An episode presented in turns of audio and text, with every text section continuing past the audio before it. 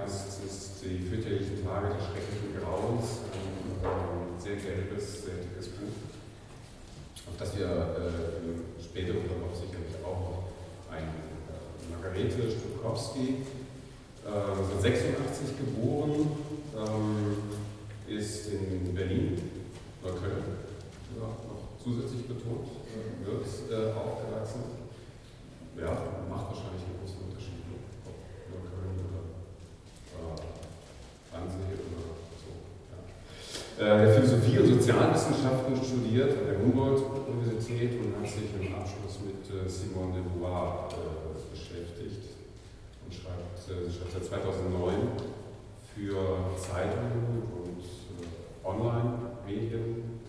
eine ganze Zeit lang, also vier Jahre lang für die Taz Kolumnen und seit 2015 eine Kolumne bei Spiegel Online. Und außerdem ist im vergangenen Jahr das Buch, was du schon erwähnt hast, um frei Lan Ronscheid ist 1965 geboren, ähm,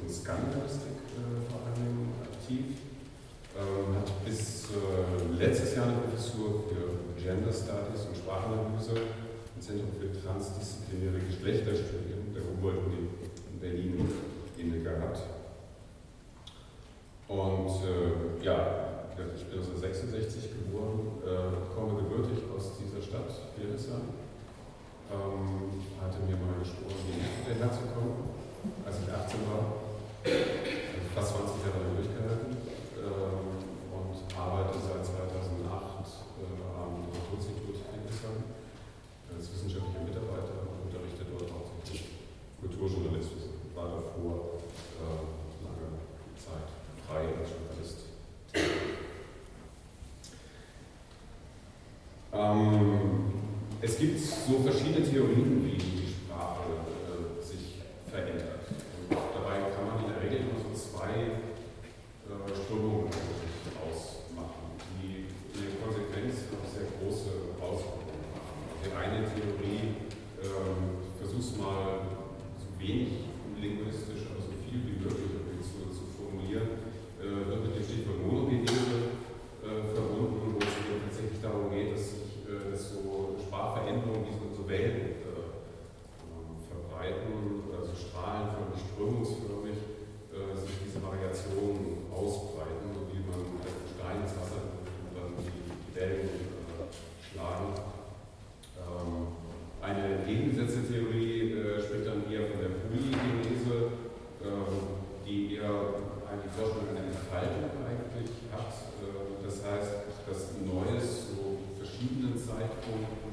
entsteht an verschiedenen Orten, in verschiedenen Kontexten, von verschiedenen, verschiedenen Sprecherinnen.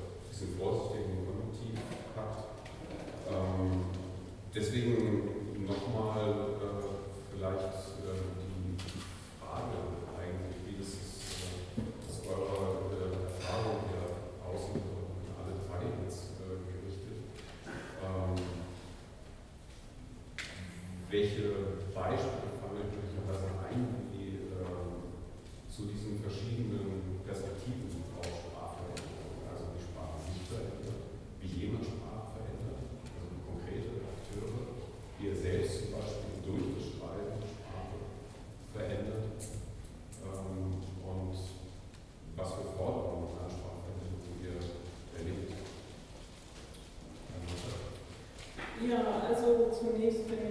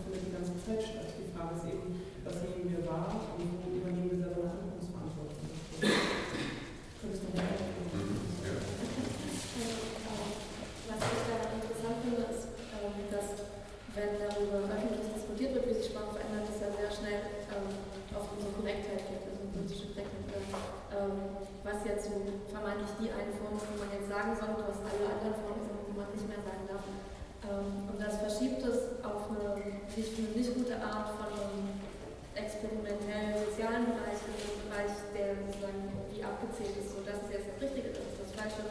Und es gibt dann bei Leuten oft so eine, ich weiß gar nicht, wie ich das beschreiben würde, aber so, ja, das darf man ja jetzt nicht mehr, man muss ja jetzt so, so ist es ja von Leuten, die neue Formen entwickeln, fast nie gemeint. Es ist ja meistens so gemeint, okay, ist ein neuer Vorschlag, das können wir jetzt irgendwie so machen. Und nicht so wie, okay, ähm, also so funktioniert auch Sprache nicht, dass es irgendein Strafsystem gibt, nachdem man bestimmte Dinge nicht mehr, irgendwie, keine Ahnung, so, oder wie Münzen, die man umtauschen muss, weil eine neue Währung kommt oder so, sondern das funktioniert ja so, dass irgendwie neue Sachen vorgeschlagen werden, angenommen werden oder nicht angenommen werden und dann verbreitet sich das. Ähm, und diese Vorstellung von Korrektheit, wenn es halt immer so 0 und 1 gibt und 1 muss man nicht machen, 0 darf man nicht mehr oder so, ähm, das unterschlägt irgendwie, dass es beim Sprechen um soziale Dinge geht und man entweder Leute anspricht oder nicht anspricht oder beleidigt oder nicht beleidigt oder respektvoll anspricht oder nicht. Also so, das sind ja andere Dimensionen, die es da geht. Und dieses Reden von korrekt oder nicht korrekt ist halt so, es geht so ein bisschen in Richtung von Rechtschreibung oder so oder von mathematischen Fehlern oder so. Und ähm, das finde ich immer ziemlich auffällig, weil eigentlich ist das nicht der interessante Teil. Der interessante Teil daran ist, geht es um Respekt und Selbstgewinnannahme von bestimmten Namen oder so oder Veränderung von Bedeutung, also zum Beispiel Aneignung von Begriffen, die mal Beleidigung waren oder so, wie so im queeren Kontext zum Beispiel. Ähm, und das ist natürlich das wesentlich Interessante und nicht welche, auf welcher Liste sozusagen welches Wort steht, weil so ist es ja meistens nicht gemeint. Und dann wird halt die Diskussion schnell scheiße. Das, so ist jetzt, wird es nur Verbote und neue Regeln geben. Meistens ist es ja nicht. Die Angst vor groß. Ja, vermeintliche Handlung, weil was, also sozusagen, was passiert im schlimmsten Fall, sagt jemand anders, ich mag den Begriff nicht, kannst du halt anderen benutzen. Man kommt nicht in ein Gefängnis oder so, sondern es ist immer so, dann ist halt eine andere Art von Diskussion. Vielleicht ist dann erstmal schlechte Stimmung, keine Ahnung. Aber es ist ja auch schlechte Stimmung, wenn man so ähm, diesen Korrektness-Quatsch macht. Naja, diese, diese Idee von, also es gibt sowas, was korrekt, wäre, oder dieses sich darauf zurückziehen, ist ja auch immer so, nie die eigene Verantwortung zu übernehmen, hinzuhören, andere Personen möchten zwar nicht genannt werden, oder ähm, das ist Ausdruck, der über Generationen bereits rassistisch ist und nicht etwas zu machen, weil es irgendwo anders eine soziale Norm gibt, das ist ja auch etwas sehr Deutsches, irgendwie an solche Regeln und Normen zu glauben, sondern selber die Verantwortung zu übernehmen, sondern ich höre nicht und ich will das respektieren. Und deswegen mache ich es nicht mehr und nicht in irgendwelche Logikdiskussionen zu verfallen oder zu sagen, äh, ich mache so einen Political Correctness Quatsch nicht mit. Deswegen halte ich jetzt persönlich sehr wenig davon, neue Regeln aufzustellen, zu sagen, das soll so und so sein, sondern ähm, mit Menschen zu reden, die was verändern wollen, weil sie zuhören wollen. Also das, aktive Zuhören ist Teil der Kommunikation, das finde ich total wichtig. Also wenn ich mit einer Person in einem Raum, die die ganze Zeit ja, aber, ja, aber, ja, aber sagt, egal was ich sage, also überhaupt nicht zuhören will, dann, also dann brauchen wir auch nicht weiterreden, finde ich. Und es geht nicht darum, dass es eine richtige Norm gibt, sondern einen Wunsch, respektvoll Sachen auszudrücken. Und wenn ich verstehe, dass diese Gesellschaft als Struktur bereits diskriminiert ist, gewalttätig ist, dann ist natürlich klar, dass diese Sprachnormen, die es gibt, auch sehr gewalttätig sind. Und cool ist es, da was verändern zu können.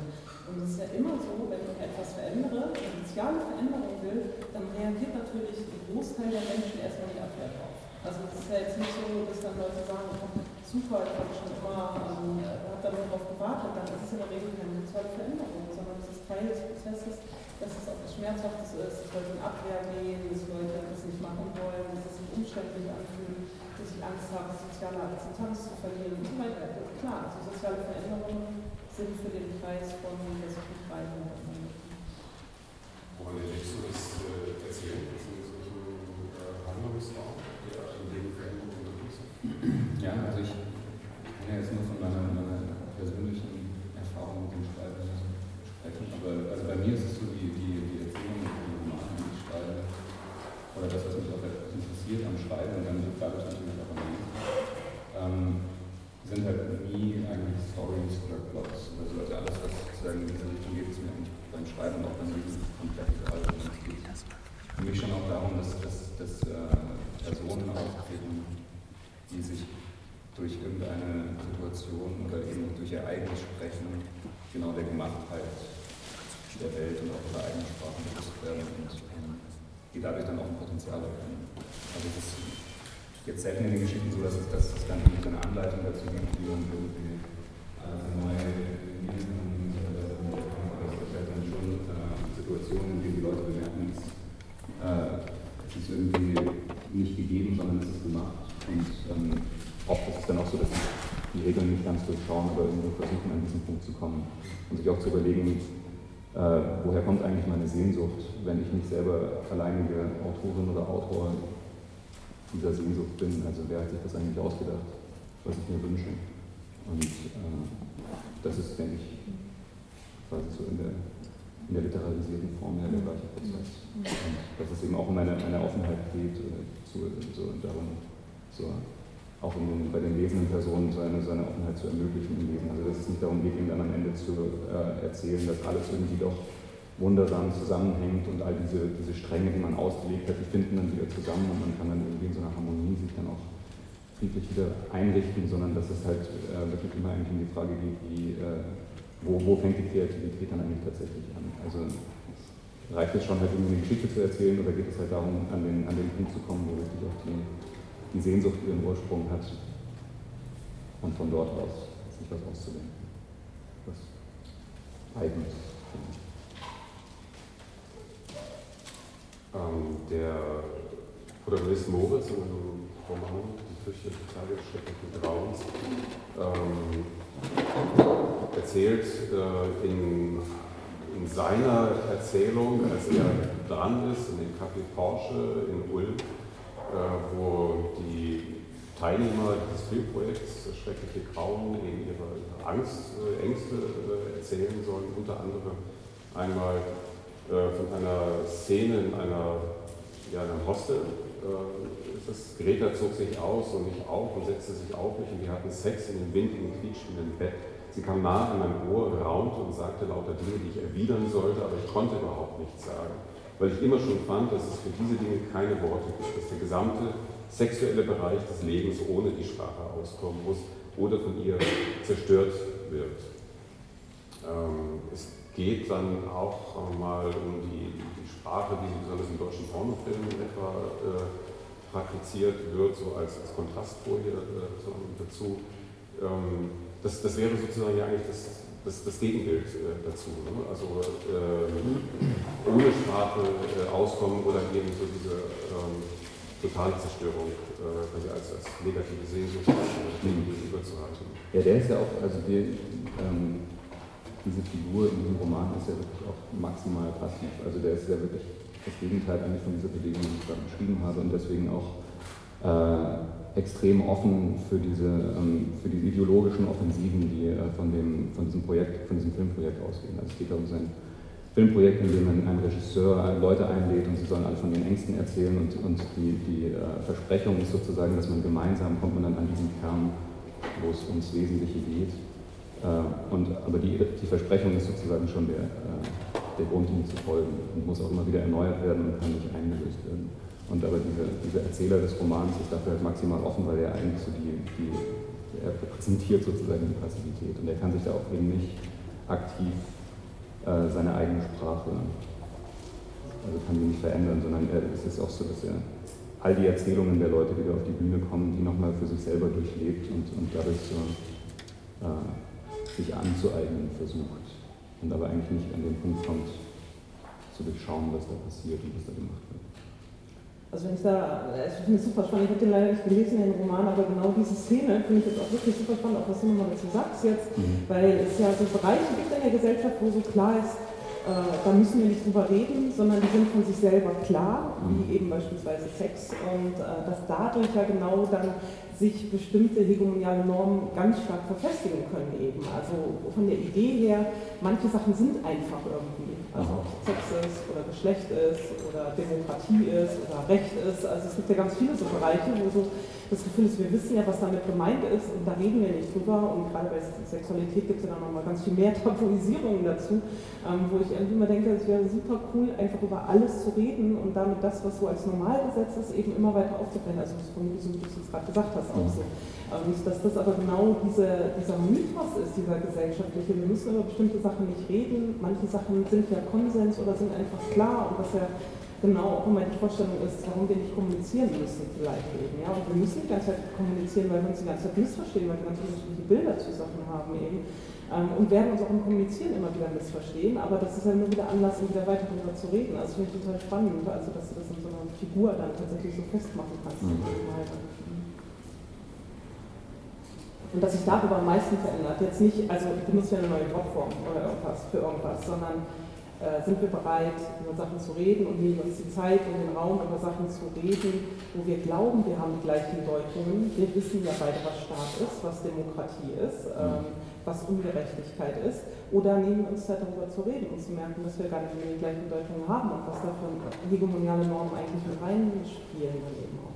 Und auch die Furcht vor der eigenen Unwissenheit oder davon, ja. Begriffe und Sprachen benutzen zu müssen, vielleicht auch die einem zuwider sind oder von denen man das Gefühl hat, das repräsentiert das eh nicht, was man sagen kann. Und dann ja. gibt es aber so ein Gefühl des Scheiterns im Sprechen, das dann eben auch zu einem Rückzug führt und genau ja, ja, genau. zur Überzeugung, dass man muss jetzt, man muss ja mit dem umgehen, was alle glauben, weil ähm, es gibt keine Sprache, um das irgendwie zu, ja. zu kommunizieren. Ja. Ja, das ist auch spannend, dieses, dieses Glauben an Repräsentation durch Sprache und nicht an Handlung durch Sprache. Also zu glauben, ist, das ist dann nicht die richtige Repräsentation, also ich es eben nicht oder so was. Statt zu denken, ah, es ist immer nur eben konzentrisches, irgendwie annäher, spiralförmig oder wie auch immer. Es wird immer wieder brüchig sein, fragil. Ich will immer wieder herausgefordert sein. Ich muss immer wieder gucken, kann ich neue Wörter finden dafür, neue Phrasen finden. Also ich finde ja so ähm, Sexualität in Literatur war ein großes Thema. also was gibt es denn da jenseits konventioneller Vorstellungen eigentlich? Ähm, und was wird da immer auch wieder aufgerufen von, wir müssen gar nichts mehr dazu schreiben, weil äh, die Bilder stellen sich ganz klar ein oder sowas. Und das ist total spannend, finde ich, genau da eben zu sagen, ach, vielleicht können wir nochmal ganz anders drüber reden. Was, was gehört denn eigentlich alles dazu? Was ist denn die Möglichkeit? Ich fand es auch interessant zu beobachten, was du das jetzt äh, beschreibst, wie eigentlich von zwei verschiedenen Seiten diese passive Haltung des, Erzählers, die sich ja eben sprachlich vor allen Dingen auch äh, manifestiert in dem Roman über, viele hundert Seiten ähm, von, von vielen Lesern gar nicht durchdrungen. Also sowohl von denen, die den Roman feiern, ähm, die da irgendwas Bahnbrechendes, den Roman der Stunde zum Beispiel irgendwie auch, äh, auch finden. Ähm, genauso wenig, wie es auch so, so absurde Analyse äh, gab, die, die Flachheit der Sprache wiederum äh, kritisierte und, gar nicht erst in diesem, diesem Raum der Passivität sozusagen vorgetreten äh, ähm, Also sich dann ja auch die Frage stellte, so, da wird ein Raum aufgemacht, äh, der ähm, eigentlich zeigt, wie, jemand ähm, in seiner, seiner Passivität sich ja im Grunde genommen jeglicher, ähm, jegliche Veränderung, die diese Angstpotenziale ja eigentlich aufmachen, verweigert ähm, oder wie, wie abgestumpft dem, dem gegenübersteht, äh, aber gerade durch sein Verhalten eigentlich, wenn man das aufmerksam liest, das alles sichtbar macht. Ähm, das aber, aber diese Sichtbarmachung wiederum in der Rezeption ähm, irgendwie offenbar ja, auf eine Stummheit oder Blindheit eben stößt. Ich, ja, also das, das, weiß ich jetzt nicht so genau. Ähm, das lässt sich ja leider nicht, nicht nachvollziehen. Also das ist ja das ist halt so, dass das sozusagen der, der Freiheit der lesenden Menschen geschuldet ist, äh, da ihren Teil dazu beizutragen. Und also ich habe schon auch in, in so Besprechungen oder so ähm, auch über den Erzähler ähnliches gelesen, wie das, was ich jetzt gerade selber von mir gegeben habe. Ähm, also ich, ich hoffe, dass, das, dass es wahrnehmbar ist in, der, in dem Roman. Ähm, es gibt wahrscheinlich halt auch, auch beim Lesen immer wieder so Abwehrhaltung. Also ich glaube, dass das ja auch das, worüber wir gerade gesprochen haben, das hat ja auch irgendwie äh, vielleicht so ein, so ein Angstpotenzial, dass es halt irgendwie auch um so ein Fremdwerden der eigenen Erfahrung geht. Also dass man in dem Moment, wo man sich eben so, so nah wie möglich den Bereichen des, des Unsagbaren oder, oder nicht Fassbaren begibt, begibt man sich ja auch so in den Einzugsbereich des Fremden irgendwie. Und, und je, je mehr man sich dem aussetzt, also dem, was man nicht beschreiben kann, nicht sagen kann, was einem nebulös ist, äh, wird ja die eigene Erfahrung einem auch fremd. Also man, man merkt ja dann so, so, je näher man da kommt, ist ja wie, als würde man irgendwie in so anderen in so eine andere Galaxie reisen oder so und dann plötzlich, plötzlich ist das eigene Denken nicht mehr äh, in der Lage, die Dinge zu sortieren, wie sie vorher sortiert waren. Und ich glaube, dass das halt extrem, äh, extrem angstbehafteter Prozess ist, den man sich halt, wie ich finde, halt schreibend eigentlich immer stellen muss. Also ich würde sagen, dass eine, eine Literatur, die das nicht macht, die interessiert mich auch nicht. Äh, aber inwiefern das dann halt, inwiefern das dann, dann bei, bei den Lesenden immer wieder möglich ist und auch bei denen, die, deren, deren Arbeit es ja auch ist, Literatur dann einzuordnen, zu besprechen, in Zeitungen Rezensionen zu veröffentlichen, das äh, ist ja nochmal eine andere, andere Sache. Margrethe, diese Fremdheitserfahrung, ist das äh, vielleicht der Grund für, für das, was du mal äh, gesagt hast, dass, äh, oder darauf hingewiesen hast, auf diese konservative Haltung gegenüber Sprachveränderung, dass Sprache langsamer ist als Gesellschaft? Mm, ich glaube, also was ich zumindest daran ähm, nachvollziehen kann, ist, wenn, wenn Leute da so Ängste haben, ist ja, dass Sprache ja die äh, bisschen widersprüchliche Eigenschaft hat, einerseits sehr intim zu sein und andererseits was Öffentliches zu sein. Also einerseits ist es was, ähm, was wir halt sprechen und irgendwie das ist so ein körperlicher und irgendwie sehr innerer Vorgang. Ähm, und andererseits ist das das, womit wir kommunizieren. Und ich verstehe total, wenn Leute, ähm, und Leute haben ja unterschiedliche Zugänge, also manchen Sprache sehr wichtig und manchen nicht, ähm, wenn Leute da so mit sich hadern, in einen Bereich einzusteigen, von dem sie glauben, dass es nicht unbedingt, ähm, dass sie darin nicht so viel in der Hand haben oder so. Ja? Oder so, also so wie wenn ich jetzt anfange, irgendwie komplizierte Sachen mit meinem Computer zu machen oder und ich denke immer, ich mache gleich was kaputt oder so. Und ich glaube, so ist es bei Leuten, die sich nicht professionell mit Sprache beschäftigen, aber doch irgendwie einen vielleicht, also zumindest halbwegs offen für Veränderungen sind oder, oder mitkriegen, dass es Veränderungen gibt, dass es so ein oder viele Momente gibt von, wo bin ich hier eigentlich gerade und was mache ich hier eigentlich gerade mit oder ähm, so. Und es gibt ja auch, also zum Beispiel jetzt bei Feminismus gibt es ja total oft Leute, die einfach Angst haben oder Panik, ein falsches Wort zu benutzen, wenn sie mit bestimmten Leuten reden. Das geht zum Beispiel, wenn Leute mich vorstellen auf meinen eigenen Lesungen, irgendwer, irgendwer moderiert ist oder so.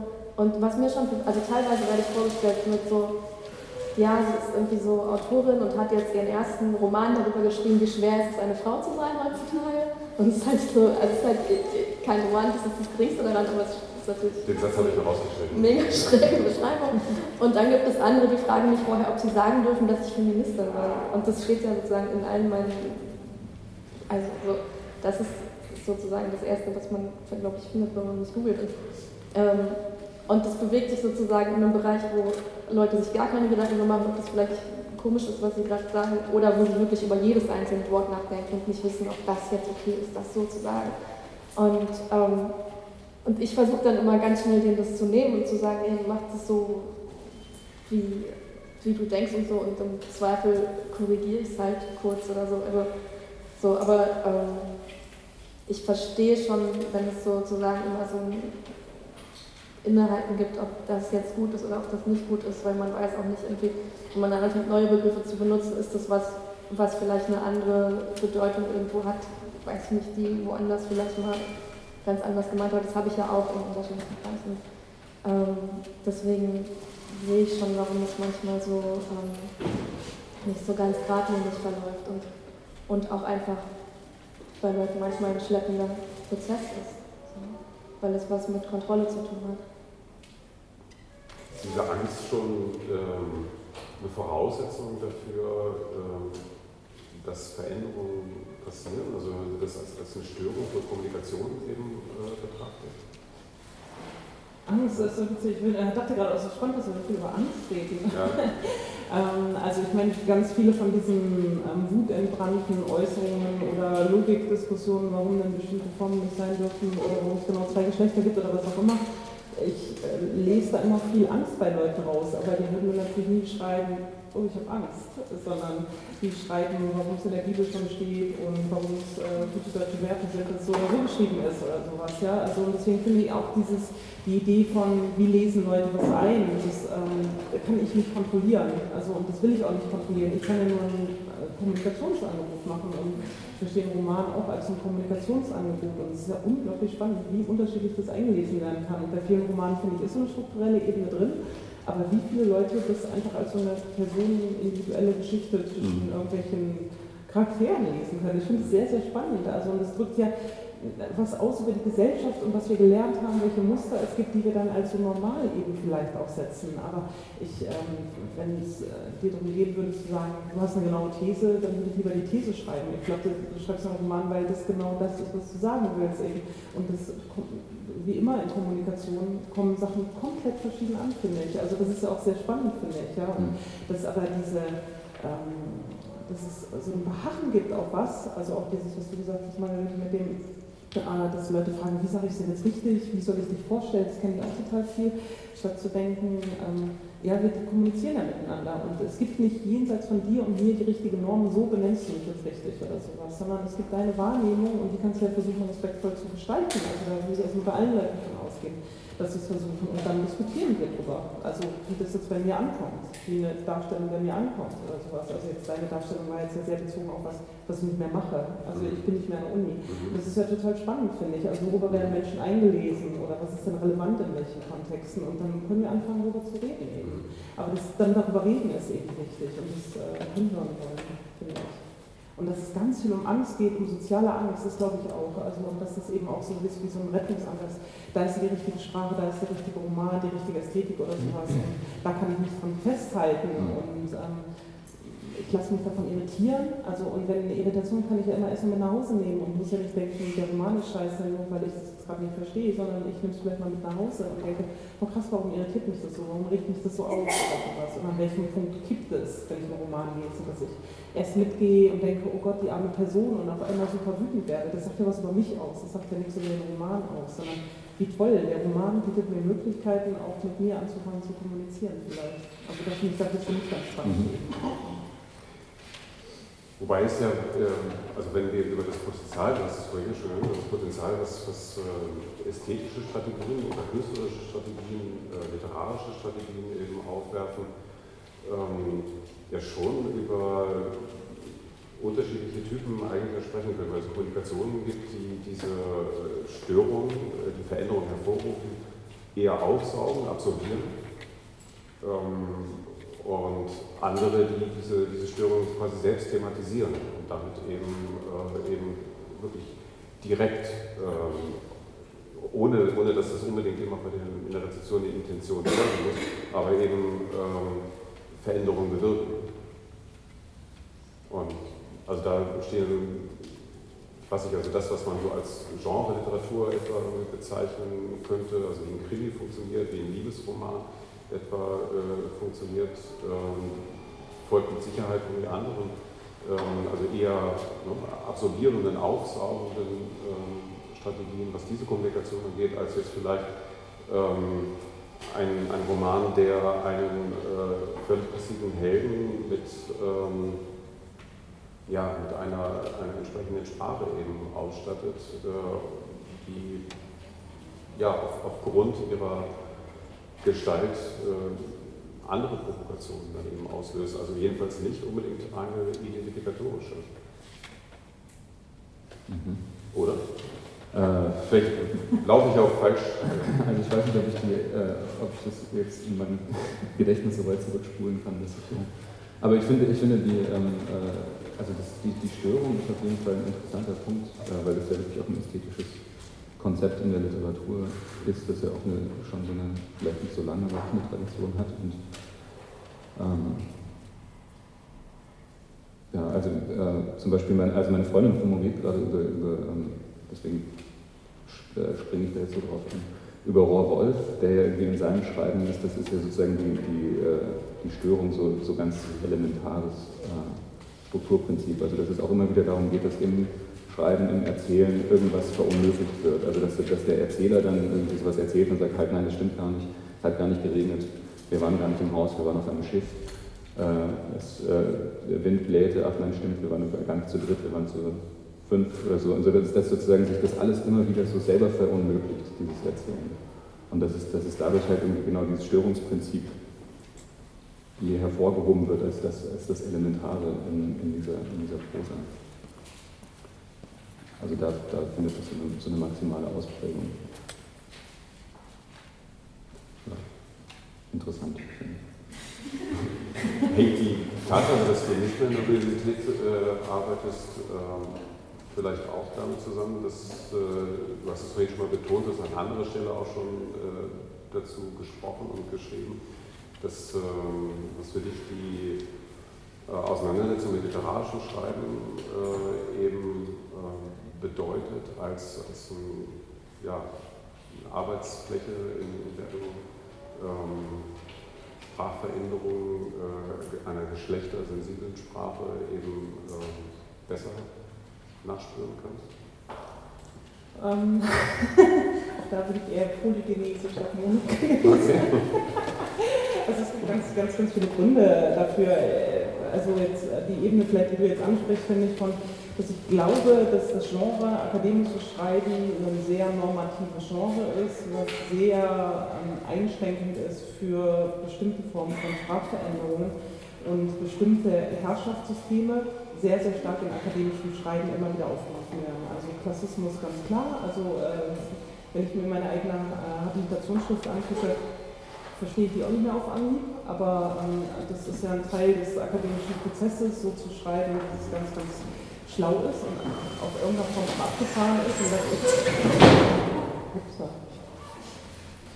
und dass ich jetzt äh, gerade erst wieder ähm, anfange, mir selber ein Sprechen anzueignen, wo mehr Zielgruppen angesprochen werden auch vielleicht. Also dass ich mich selber von meinem politischen Kontext ähm, auch sicherlich entfernt habe durch mein akademisches Schreiben, indem ich Sachen immer mehr theoretisiert habe und mir jetzt immer sehr genau überlege, wann ich denn was eigentlich wie benennen will oder nicht benennen will und ähm, was so ein unterschiedliches Genre auch mit Zugänglichkeiten macht und mit was eigentlich ein Kommunikationsangebot ist oder nicht. Wobei ich jede Form von Genrebrechung unglaublich spannend finde. Also, also auch eine Mischung aus so Doku-Fiction oder sowas. Ja? Also dass ich es sehr, sehr spannend finde, wenn bestimmte Sachen nicht eindeutig einem Genre einordnbar sind, weil es geht ja nicht nur darum, welche Begriffe benutzen wir, sondern auch welche Erzähltraditionen und Gewohnheiten nehmen wir als normal eigentlich und was wird darüber eigentlich transportiert. Und das finde ich als von Wolf zum Beispiel ist das super spannend, da einfach Sachen zu brechen oder dann nochmal auf so eine Metaebene zu gehen. Oder Jan Böttcher hat das ja im letzten Roman auch gemacht, in ähm, Generation Y oder Y wie der heißt. Also dann manchmal so einzugreifen als Autor, so explizit zu sagen von, wenn ich jetzt hier mal kurz unterbrechen darf und ähm, ich mal eine andere Perspektive noch ein. Und das finde ich sehr cool, um zu zeigen, wie sehr wir vielleicht auf so einem Erzählstrang auflaufen und glauben, dass das dann die Wirklichkeit ist und was es dann eben macht, wenn wir nochmal zeigen, dass das eine Herstellung ist, dass das eine Konstruktion ist, die da passiert eben. Also das halte ich für sehr, sehr spannend äh, und es ist ja nicht umsonst, dass es irgendwie in anderen Bereichen, also in antirassistischen Bereichen, US-amerikanische schwarze Feministinnen haben schon immer für ähm, Poesie. Eine Gesamtperformance hier. Die Störung. Sprachgeister gehen raus und Ja. rein.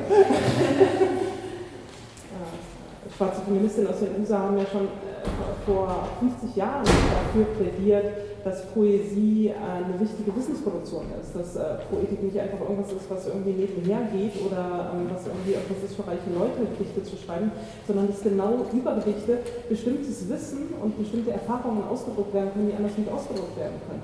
Warum aber ist es in der Uni so, dass Gedichte höchstens analysiert werden, aber Gedichte sicherlich nicht als äh, Primärquellen benutzt, als Sekundärquellen benutzt werden eben. Was heißt das über das, was in der Uni eigentlich passiert? Wer, über welche Person rede ich da? Welche Interviews benutze ich, um sie zu analysieren? Und wo lasse ich die Leute für sich selber sprechen? Wann sage ich, ist es Theorie oder ist es Material, was ich analysiere?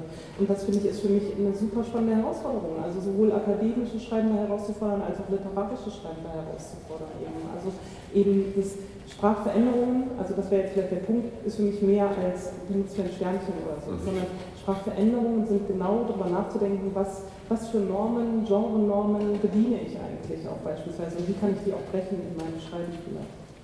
Aber das würde ja schon auch bedeuten, dass das wissenschaftliche Schreiben dadurch, also wenn man zum Beispiel das Gedicht als Primärquelle benutzt, würde man es ja subjektivieren, oder? Also das ist ja vielleicht auch die Angst sozusagen, die dann dahinter steht, ist, dass es ja eine äh, objektive Sprache sein muss. Ja. Äh, und, und dann, aber wenn, wenn jetzt jemand kommt und ein, ein Gedicht als, als Primärtext in einen, in einen äh, theoretischen akademischen Text einbaut, dann, dann ist es ja die Lesart dieser einen Person, weil das ist ja das, das ist ja sozusagen das Wie bei immanente. Genau, aber- genau, Wie bei aber, jedem wissenschaftlichen Text, genau. Genau, aber das ist ja das, was sozusagen das Gedicht äh, als, ähm, als Kulturgut repräsentiert, ist ja, da hat eine Einzelperson was verfasst und eine Einzelperson hat ihre, seine eigene Rezeption davon, was da steht und das ist gut so. Also das ist sozusagen der, äh, der Konsens, der da herrscht. Aber man, man würde ja dann unterstellen, das Gedicht kann deswegen keinen kein In dem weißen westlichen Kontext. Ja, ja, genau. Deswegen, und das ist einfach spannend, sich anzugucken, welche bestimmten Normen sind denn eben auch geprägt, beispielsweise vom Kolonialismus und unseren Vorstellungen davon, was wir haben, was denn eine Sekundärquelle dann ist oder Mhm. was ist denn objektiv.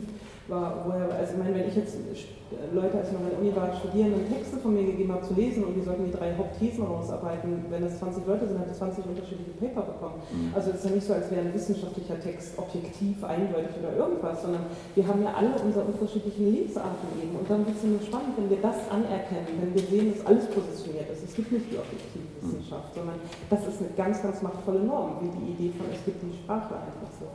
Ja.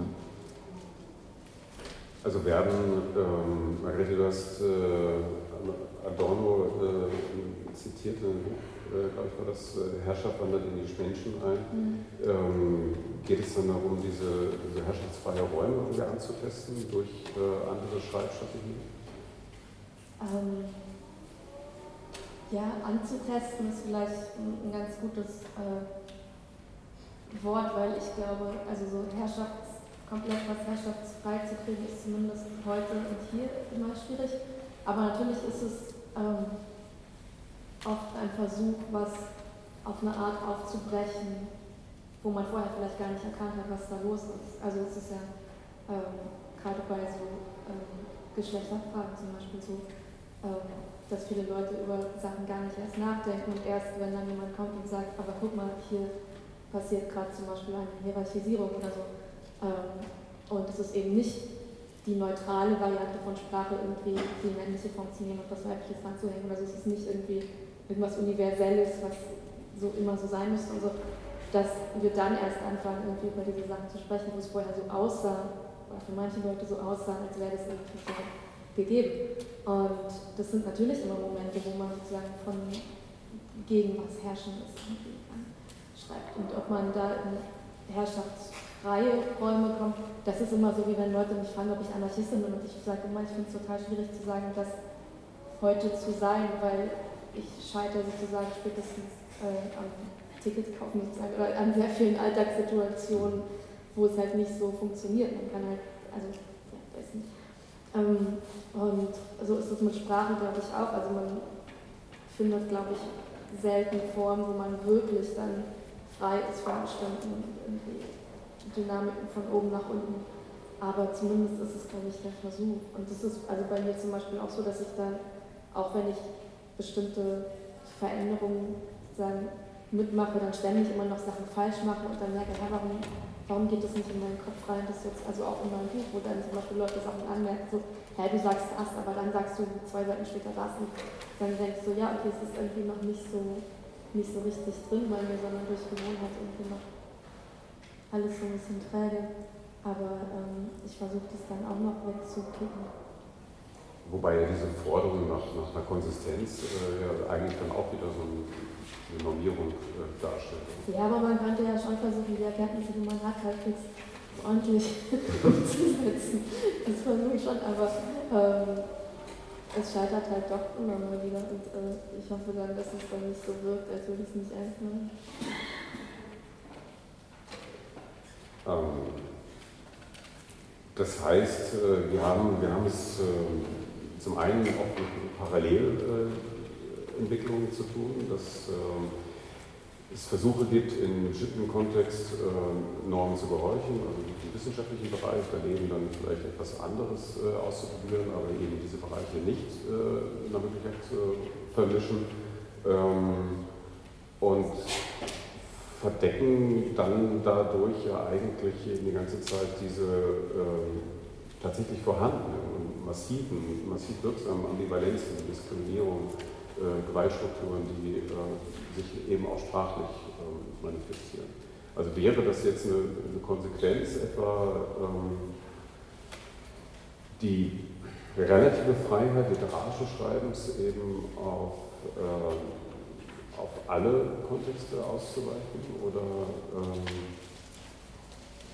naja, also ich glaube ja, es ist ja nicht so, als wäre Literatur jetzt der tolle darstellungsfreie Raum. Nicht wirklich, ne?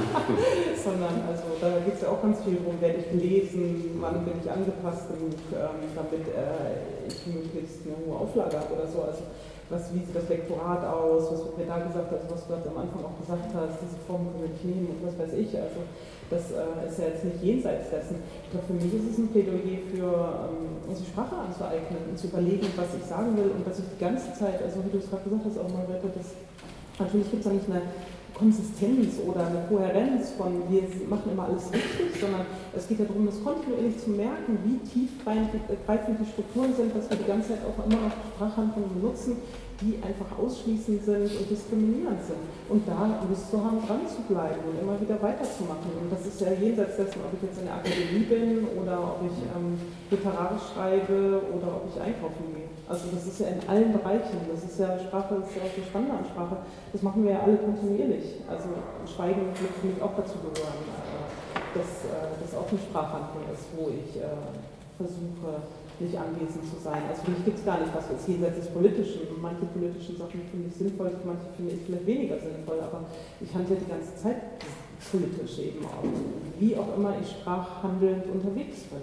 Und das, was du noch gesagt hast, Margarete, mit diesen ähm, Normen, das finde ich auch spannend, dieses dass es ja so eine, Herstellung gibt von, wenn wir Sachen nicht diskutieren müssen, wenn es einen Konsens gibt, dann ist das äh, normal irgendwie sowas. Und das ist immer, wenn es um Abweichungen geht, dann geht es immer um die Extraformen. Also wie benenne ich denn Personen, die nicht äh, weiblich oder männlich sich verstehen? Werden überhaupt Frauen mitgenannt in der Sprache oder sowas? Und es gibt aber wenig Diskussionen um Privilegierungen, wie die sich sprachlich ausdrücken. Und das ist aber eigentlich das viel Spannendere, finde ich. Also es geht ja nicht immer darum, immer noch andere kleine Gruppen irgendwo mit reinzunehmen, sondern darüber nachzudenken, aha, warum finde ich, ist es denn so normal so zu reden, wie ich eigentlich gerade rede und darüber eher nachzudenken eben. Und da glaube ich, werden wir alle unser Leben lang äh, eine Herausforderung haben oder eine Chance haben, immer wieder was dran zu verändern.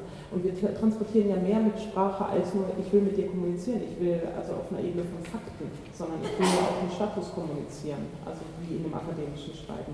Und es ist ja ungemein wichtig und es gibt ja eine ganz große Norm in der Gesellschaft äh, zu die Wissenschaft hat festgestellt äh, und dann ist es richtig und dann glauben wir es so. Ja?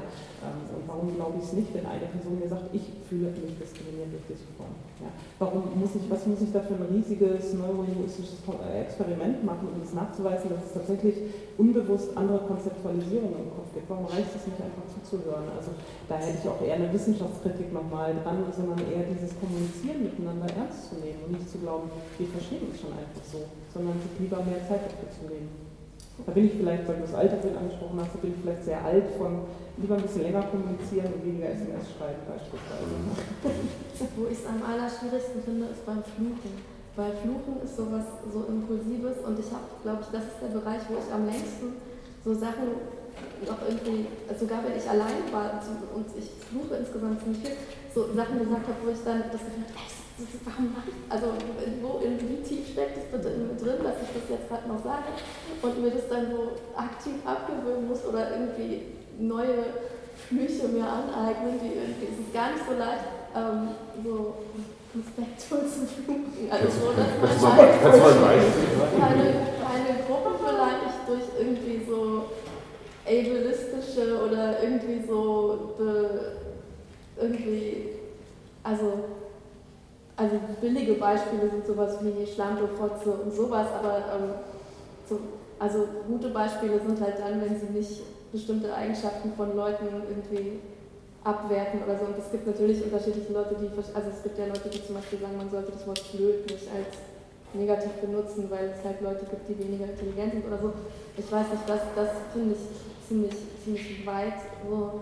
Ähm, aber auf jeden Fall ist es ein Bereich, wo es so schwer ist, weil es halt, man flucht ja nicht, indem man sich überlegt, ja, das finde ich jetzt doof oder so, sondern es ist ja was, was plötzlich kommt und so. Und, ähm, und dann fängt man wieder an, Sachen von anderen Leuten ähm, zu übernehmen. Zum Beispiel eine Freundin von mir, die ähm, aus England kommt, hat für jetzt seit sie in Deutschland ist, einfach angefangen, statt Bloody Hell blöde Hölle zu sagen. und das hat sich in unserem Freundeskreis total etabliert als Fluch, obwohl es natürlich eigentlich gar nicht gibt, aber es ist irgendwie so übergegangen als ähm, ganz, ganz praktischer, äh, entspannender Fluch. Also vor knapp 200 Jahren hat Blödigkeit also was völlig anderes bedeutet. Also ja, wenn man Jean Paul äh, den Begriff liest, dann meint er was völlig anderes. Ja. Also jedenfalls keine Abwertung oder kein, vor allem auch kein Flug. Ja. Ähm, und ja, das finde ich jedenfalls einen, einen, spannenden Bereich, weil es sich in gewisser Weise natürlich dem entzieht, wenn man sagen, am Schreibtisch sitzt und Sachen schreibt. Ähm, und sich irgendwie Gedanken macht, was man sagen will. Und beim Fliegen ist es halt dann immer, kommt es irgendwo tiefer raus und ist dann manchmal irgendwie so, dass man sich selber erschreckt und denkt so, hä, eigentlich möchte ich sowas nicht sagen. Also nicht, weil es nicht schön ist, sondern weil es halt irgendwie äh, einfach beleidigend ist.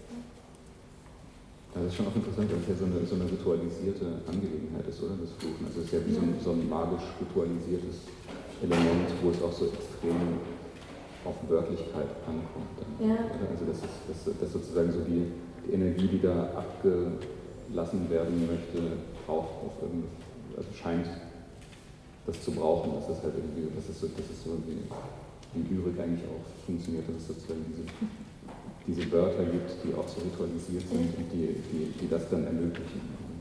Also es ist genau, es ist eigentlich nicht leicht ersetzbar.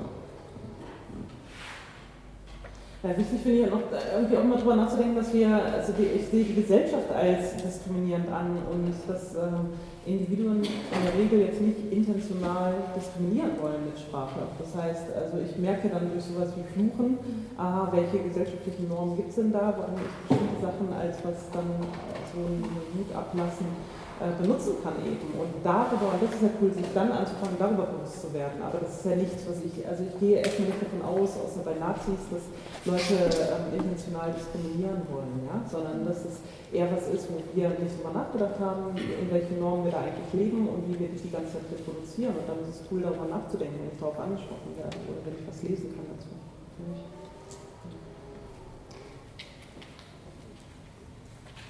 Strukturelle Sexismen werden ja äh, dagegen aber auch schon, oder auch überhaupt äh, strukturelle Diskriminierungsverfahren äh, ähm, genauso eben abgelehnt, gerne abgelehnt oder, oder umgekehrt äh, und, und als, äh, als, Angriff eben verstanden. Ich würde ähm, gerne noch auf diesen, diesen Punkt zurückkommen mit dem Ernstnehmen äh, und, und, die Haltung des Respekts und was das eigentlich äh, mit Sichtbarkeit äh, zu tun hat und ja, damit eben auch ähm, Möglichkeiten zu schaffen, eben Sprache aktiv zu verändern. Ähm, Margarete hat äh, in ihrem Buch geschrieben, sobald wir anfangen, das Wort zu ergreifen und unsere eigene Geschichte öffentlich zu erzählen, geschieht etwas. Wir geben etwas nach außen, das in uns war. Damit werden wir etwas los und gleichzeitig werden andere etwas mit unseren Erzählungen anfangen.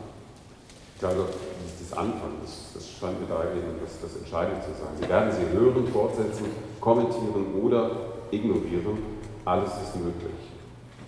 Und äh, Lang hat äh, dazu gesagt, dass wenn wir unseren Sprachgebrauch ändern, äh, ändern wir die Sprache und damit eben auch äh, Gesellschaft. Also das eben als eine Angelegenheit ähm, des sich selbst ernst nimmt, indem man äh, wie man Sprache gebraucht äh, und auch ähm, dann des andere Ernstnehmens.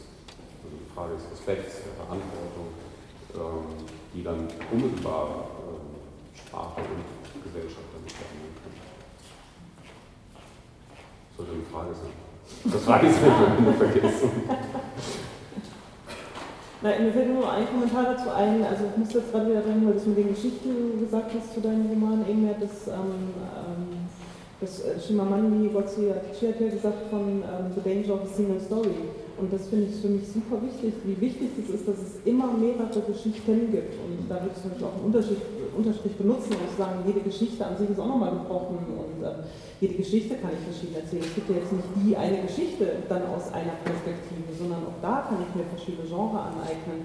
Und wie wichtig das ist, dass wir nicht immer gucken, versuchen zu gucken, gibt es die, die eine richtige Form, gibt es die eine richtige Tatsachenbeschreibung oder sowas, sondern zuzulassen, es gibt viele verschiedene Geschichten und da finde ich ja Literatur wunderbar für, um genau uns da hinzubringen, also das wahrzunehmen und aber auch das immer wieder aufzubrechen. Da ist nicht am Ende die Auflösung von, das war jetzt die wirkliche Geschichte, sondern dass Sachen nebeneinander stehen können, dass es unterschiedliche Wahrnehmungen gibt, die dann teilweise komplett kollidieren können. Also ein Roman dieser Roman von Celeste Ing, ich weiß gerade irgendwas mit Schweigen von dem Titel vor, da finde ich, ist das so ganz wunderbar hergestellt, eben diese Idee von, äh, die Geschichte wird aus Perspektiven von unterschiedlichen Leuten erzählt und das kollidiert dann, weil die Bedeutungen sind für mich als lesende Person komplett nachvollziehbar gewesen. Ja? Die kommen mit unterschiedlichen, die sind unterschiedlich diskriminiert eben, eine Person durch Rassismus, eine durch Sexismus und lesen ein und dieselbe, die eine und dieselbe Äußerung komplett unterschiedlich ein. Und beides aber für mich komplett nachvollziehbar. Und das war aber total,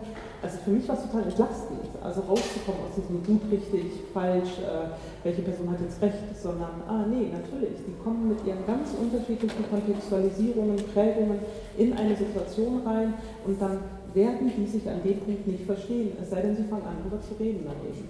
Also wo dieser Roman auch ein großes Plädoyer für ist, tatsächlich auch wenn wir alle sehr geprägt sind durch diese Strukturen, jedes miteinander zu versuchen, sich zu verständigen. Aber dieses, also es muss mehrere Geschichten geben und die an sich müssen auch wieder zeigen, ich bin auch nur eine Version einer Geschichte. Das nicht, auch, jede Person hat mehrere Geschichten eben. War jetzt auf deine Lichtfrage äh, keine Antwort, aber. Ja.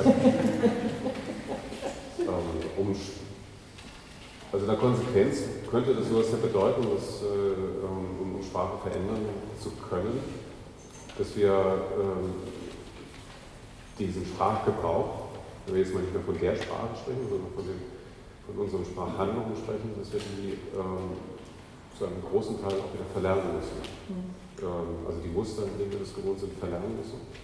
Ähm, also eigentlich so eine Art Austreibung. Äh, ich will jetzt nicht von Teufelsaustreibung sprechen, aber es sind äh, jeweils mit ästhetischen oder literarischen Mitteln eben sozusagen so einen Entladungsprozess äh, eben auch, äh, zu starten. Also Rohr Wolf ist sicherlich eins von, von ganz vielen Beispielen, die es in dem Bereich gibt. Man kann wahrscheinlich auch sogar zu also extremen, also was, was wenn man jetzt so, so Männlichkeitsprosen zum Beispiel anguckt, extrem, äh, also extremen Beispielen wie Arne Schmidt äh, zum Beispiel gehen, der das vielleicht sogar auf äh, ganz, ganz unfreiwillige Art und Weise eben äh, gepusht hat diese, diese Entlernungsprozesse, also auf einer, auf einer Oberfläche äh, jedenfalls, ähm, bis hin zu großen erzählerischen Konzepten, also bei, bei bei Proust äh, wird man das vermutlich finden können, diese, diese Entlernungsprozesse.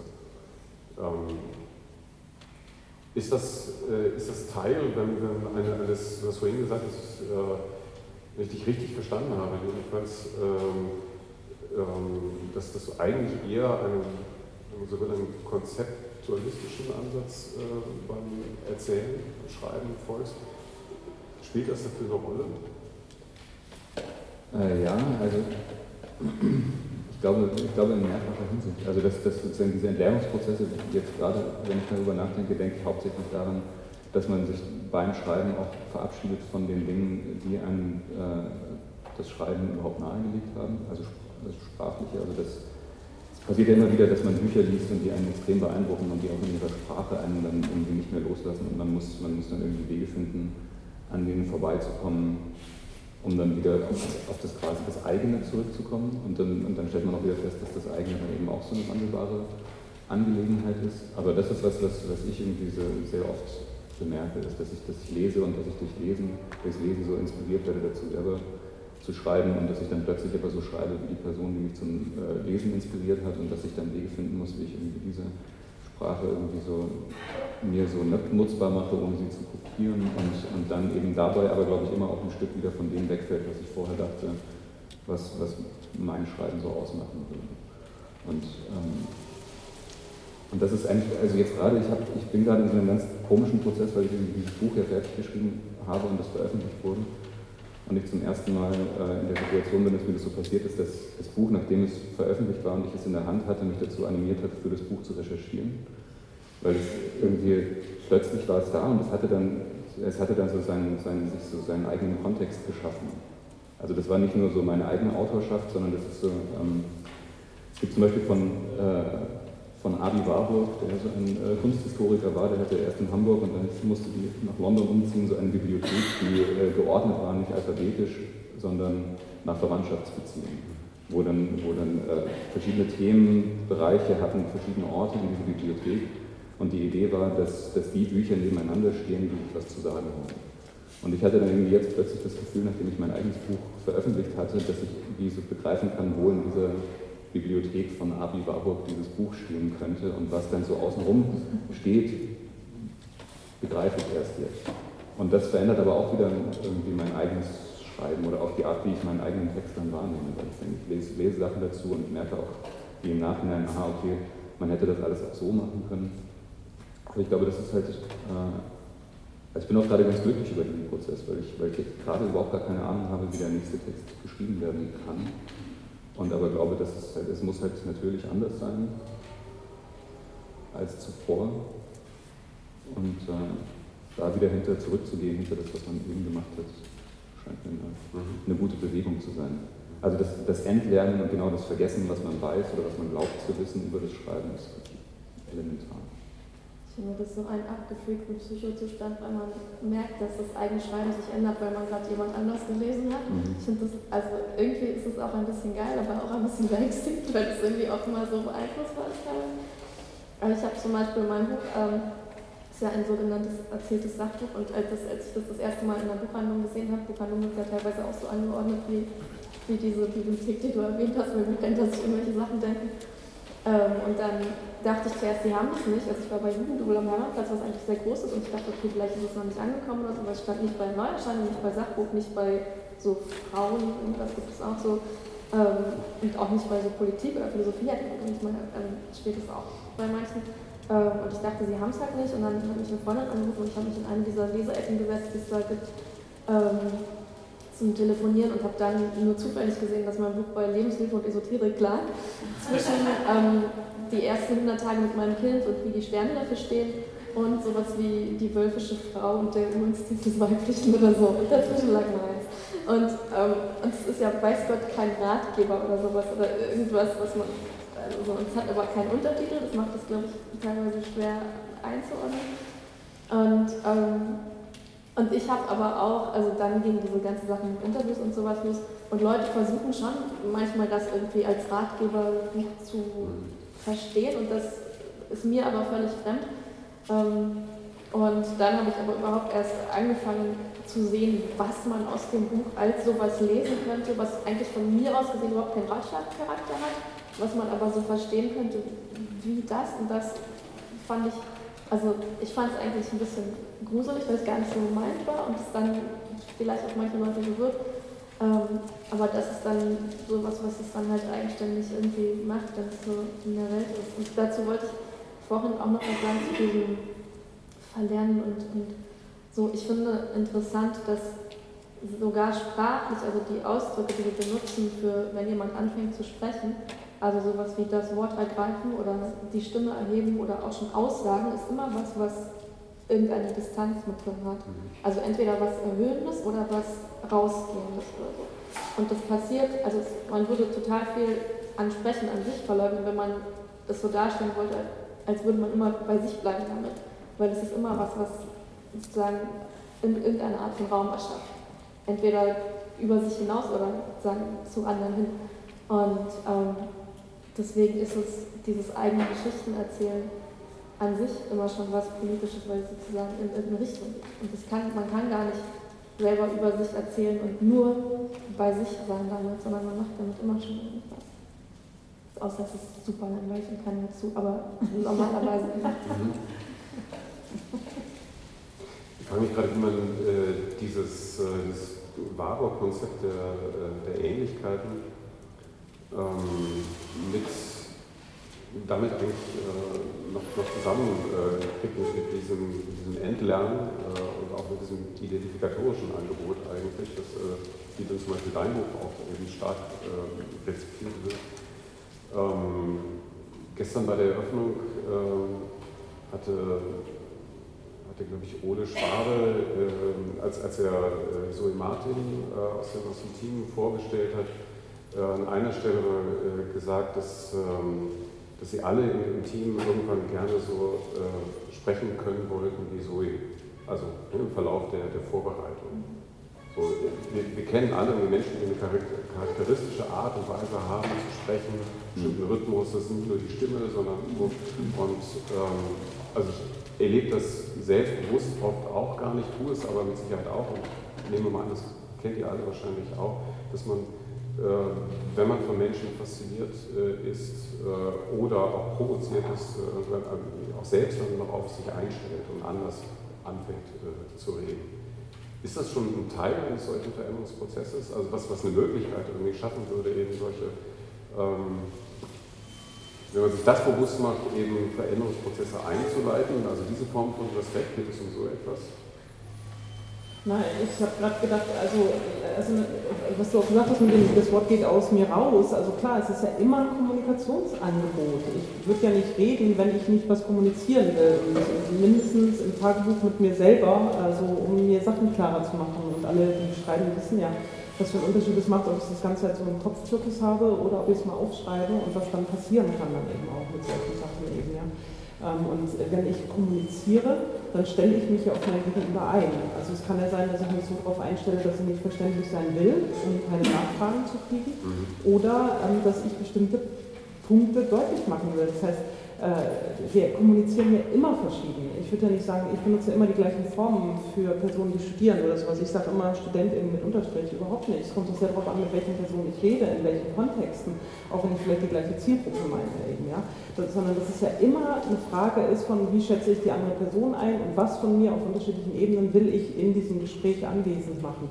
Ähm, für mich ist äh, Kommunizieren immer eine Form von Anwesenheit, also ein Wunsch, da zu sein, in dem Kontakt zu sein. Jetzt bin ich ganz hier, jetzt muss ich irgendwie nichts anders machen oder so, ja, sondern, sondern will ganz in der Situation kommunizieren und kann ja darüber nachdenken, wie viel Geltungsdrang habe ich jetzt oder was auch immer. Also und das ist cool, solche Sachen mit nach Hause zu nehmen, für sich selber darüber nachzudenken und wo lasse ich mich denn positiv irritieren. Also George Yancey, das ist ein Philosophieprofessor aus den USA, hat mal gesagt, ähm, sowas wie ein Creative Discomfort. Also dass es auch was Gutes ist, wenn wir uns ein bisschen unbehaglich fühlen. Also das ist nicht das Problem der anderen, sondern das ist äh, was ist, was mich vielleicht in meiner Komfortzone eben herausfordert.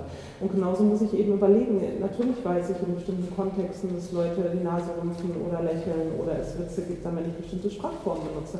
Und will ich das machen? Will ich, und warum will ich es machen? Also was will ich? Was will ich in bestimmten Kontexten?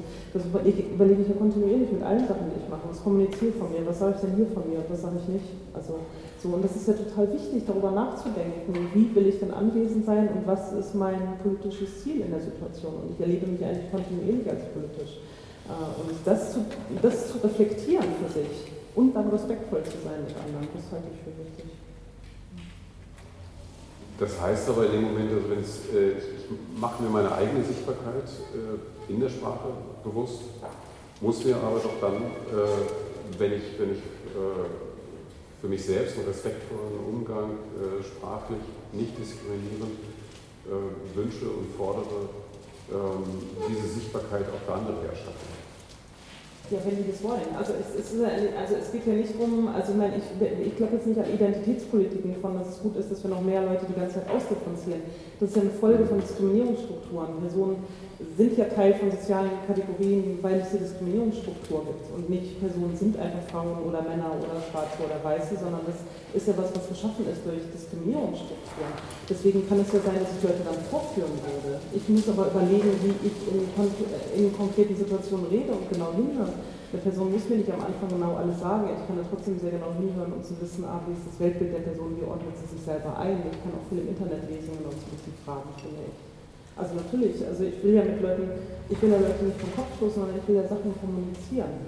Also ich will nicht kommunizieren, ich will anwesend sein in Situationen. Und das ist respektvoll, zu merken, welche Person nimmt wie viel Rederaum hier ein, äh, welche Person pauschalisiert und so weiter. Und dann, wie will ich damit umgehen?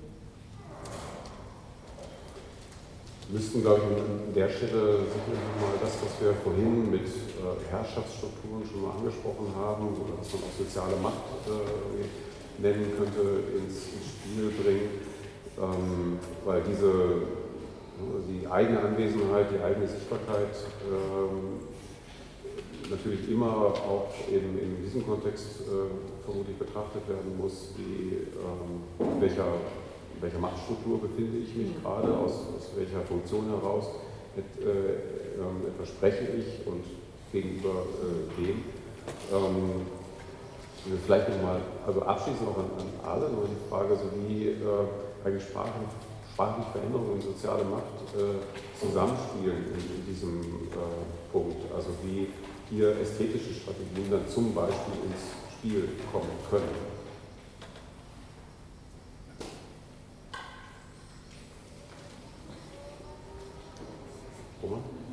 Äh, ja, ich bin, ich bin da ein bisschen überfordert. Ähm,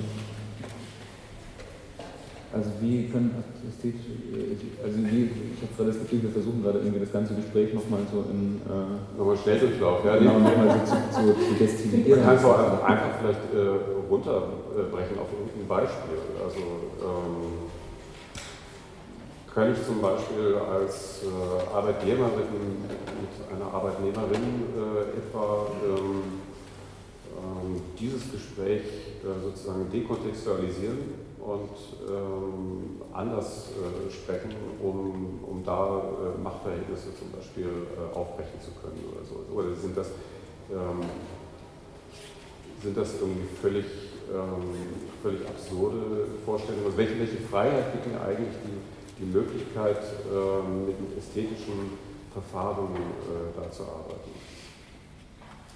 Kann ich, solange ich gerade das Ja, bitte. Sonst geht das wieder verloren. Also ich glaube, ähm, eine Sache, die man sich klar machen muss, ist, dass es sowieso dauerhaft im Wandel ist und es gibt keinen Punkt, an dem man sich ausruhen kann und denkt, jetzt habe ich sozusagen verstanden und jetzt ähm, habe ich verstanden, wie die Formen sind, weil es wird, es ist eh eher so ein Einrichten im Wandel als, als ein Ankommen bei irgendwas. Und gleichzeitig, ähm, soweit man kommt, darf man sich, glaube ich, nicht einbilden, dass man tatsächliche ähm, vorhandene Herrschaftsstrukturen allein dadurch irgendwie auflösen kann, indem man eine Sprache verwendet, ähm, die sich möglichst ähm, Herrschaftsfreiheit oder Diskriminierungsfreiheit annähert, weil natürlich können zwei Leute versuchen, super respektvoll miteinander zu reden und wenn aber der eine irgendwie trotzdem in einem Eigentums, also sozusagen, wenn es andere Formen von Herrschaft zwischen denen gibt, wird man das nicht durch Sprache wegkriegen. Also man kann sich sozusagen einem Punkt von Gleichheit annähern, aber wenn es trotzdem eine Abhängigkeit gibt oder eine eindeutige irgendwie Hierarchie, dann geht es auch nicht dadurch weg, dass man sich ähm, mit maximaler Höflichkeit oder Respekt oder ähm, gegenseitigem Wohlwollen miteinander spricht, weil das halt doch wieder nur eine Ebene ist, die mit anderen irgendwie immer interferieren. Mhm. Ja, also wenn ich daran anschließe, ich würde, ich würde gar nicht sagen, äh, das geht ja nicht darum, dass es eine gewaltfreie Sprache gibt, sondern ich würde genau das sagen, genau das müsste angesprochen werden dementsprechend. Das wäre respektvoll. Also zu sagen, die Privilegien, die da sind, müssen benannt werden. Es geht ja nicht darum, so zu machen von, wir sind alle gleich irgendwann, wenn es irgendwie diskriminierungsfreie Sprache gibt, das wird es überhaupt nie geben, sondern hinzugucken, wie komplex unsere Wirklichkeit ist und wie komplex unsere Privilegierungen auch sind eben. Und die sind weder wegerklärbar und über irgendwie, also das ist auch nie, das finde ich, ist so eine mythische Idee von, es gäbe eine diskriminierungsfreie Sprache, die kann es nicht geben in einer Gesellschaft, die so stark strukturell diskriminierend ist. Wir können nur versuchen, Sachen immer wieder ansprechbar zu machen. Also das Beispiel, was war das mit ArbeitgeberInnen, ArbeitnehmerInnen, das äh, hat Ingo Schulze ja vor ein paar Jahren in der Rede mal gesagt, die Begriffe sind ja bereits äh, mhm. hochproblematisch. Mhm. Ja, welche Person gibt denn Arbeit und welche Person nimmt Arbeit in diesem, in diesem Bild? Das ist ja total spannend und wie als eine kapitalistische Logik in diese so sich verselbstständigenden Begriffe eingeschrieben. Das heißt, es ist ja ein kontinuierliches damit arbeiten. Aber zu der Frage der Ästhetik, also als ganz kurzes nur von Sprachveränderungen sind schön. Also und es ist nicht, äh, es ist nicht irgendwie umständlich oder irgendwas, sondern ähm, es ist schön, es ist schön mit Sprache zu arbeiten es ist schön Sachen auszuprobieren. Also da dieses Bild von was ist Ästhetik nochmal zu verändern, nicht zu denken, da ist die große Ästhetik und wie passe ich da jetzt rein in meine Sprachveränderungen, sondern es ist schön, aktiv was zu gestalten und das Schöne an Sprache ist, das können wir alle die ganze Zeit machen eben. Da brauchen wir nicht drauf warten, bis eine Demo organisiert ist oder eine Soli-Party oder sowas, sondern wir können es kontinuierlich machen.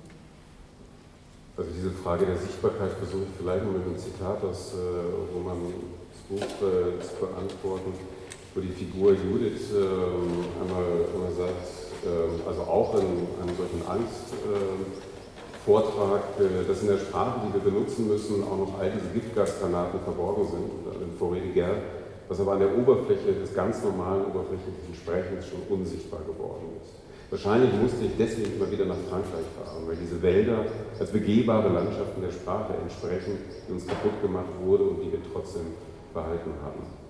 Ähm, also diese Oberflächen vermutlich eben äh, sichtbar zu machen.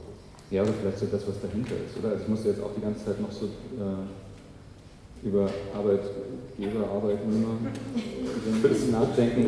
Und eben, also dass auch die, die Komplexität mir dann irgendwie, dann als, also wenn es ein ästhetisches Konzept gäbe, das ich irgendwie äh, glaube, äh, da anwenden zu können, dann wäre es eben, dass man zum Beispiel äh, eben, dass man wie so explosionszeichnungsartig beschreibt, was in dieser Situation alles am Werk ist. Also zum Beispiel in meinem ersten Buch, da gibt es irgendwie so einen, eine Person, die anfängt in so einem Fernsehladen zu arbeiten und dann zum ersten Mal den Fernseher so umdreht und hinten aufmacht und schaut, was da alles drin ist, was sozusagen die, äh, die Arbeit übernimmt, dieses Bild herzustellen, das man davor sieht.